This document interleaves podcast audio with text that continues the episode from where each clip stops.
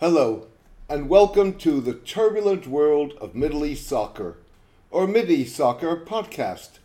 I'm your host, James Dorsey. President Recep Tayyip Erdogan ushered in the new year, pledging to employ his country's military to secure Turkey's place in a rebalanced new world order. Mr. Erdogan spelled out his vision when he inserted himself on December 30 into an address by his defense minister, Hulusi Akar, to several hundred masked Turkish and Azeri military officers in the Azerbaijani capital of Baku.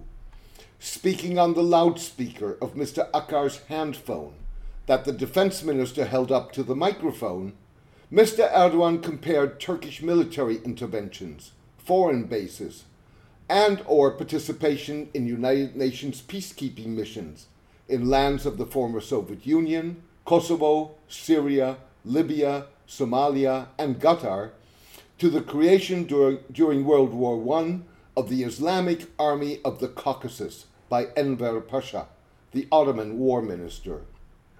The Islamic Army captured Baku in the last days of World War I, but failed to cement a basis for military support in the centuries since for pan Turkist or Turanist ideologies that seek to unite peoples of Turkic origin.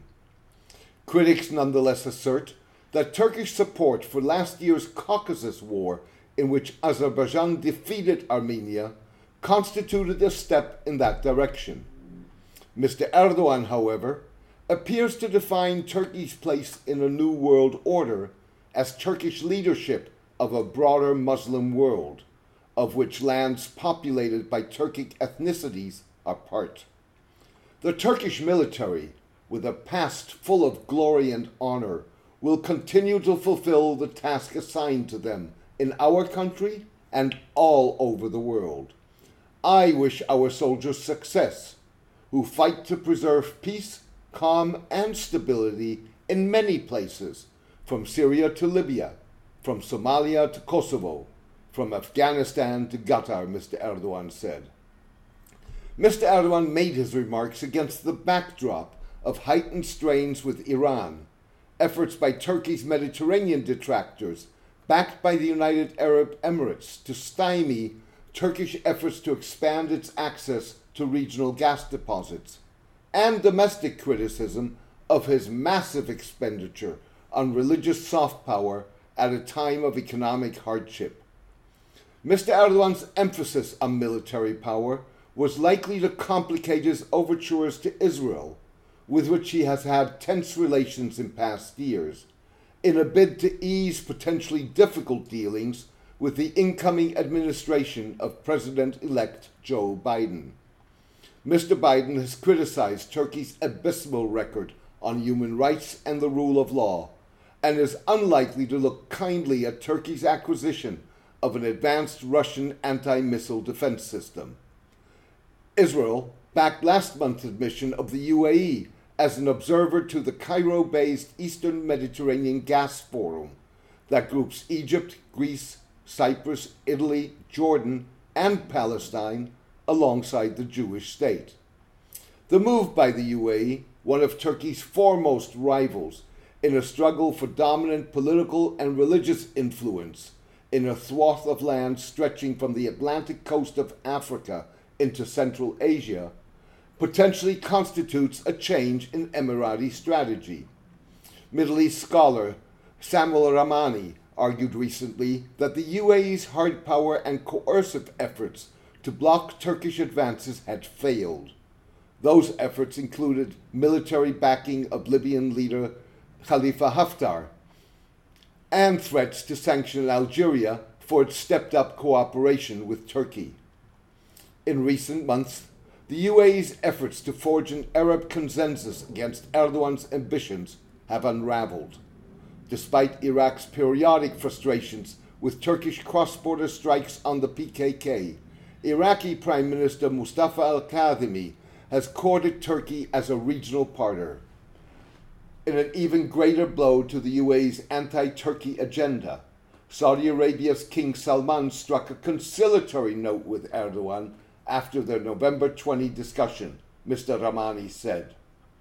Mr. Ramani was referring to recent Saudi overtures to Turkey, with which it has been on a collision course since the 2000 killing of Saudi journalist Jamal Khashoggi, as well as the outlawed Kurdish Workers' Party PKK that increasingly wages its intermittent 30 year old guerrilla war against Turkey from bases in the remote mountains of predominantly Kurdish northern Iraq. The seemingly collapsing foundations of the UAE's anti Turkey strategy suggest that Abu Dhabi needs to rethink its approach to containing Erdogan's ambitions. The UAE could devote more resources towards containing Turkey in the eastern Mediterranean and sub Saharan Africa, Mr. Ramani said, suggesting that the Emirates may pivot to a soft power approach. That would likely entail stepped up competition with Turkey in the provision of emergency and development aid to third countries, as well as increased rivalry for religious soft power in the Muslim world. The UAE has cast itself as a paragon of a moderate, tolerant, albeit status strand of Islam, as opposed to Turkey's more strident advocacy of a heavily nationalist tinted political interpretation of the faith. The UAE has been on the warpath against political Islam, for more than a decade. It has designated the Turkish backed Muslim Brotherhood as a terrorist organization and backed French President Emmanuel Macron and Austrian Chancellor Sebastian Kurz in their crackdown on Islamist and Turkish nationalist groups.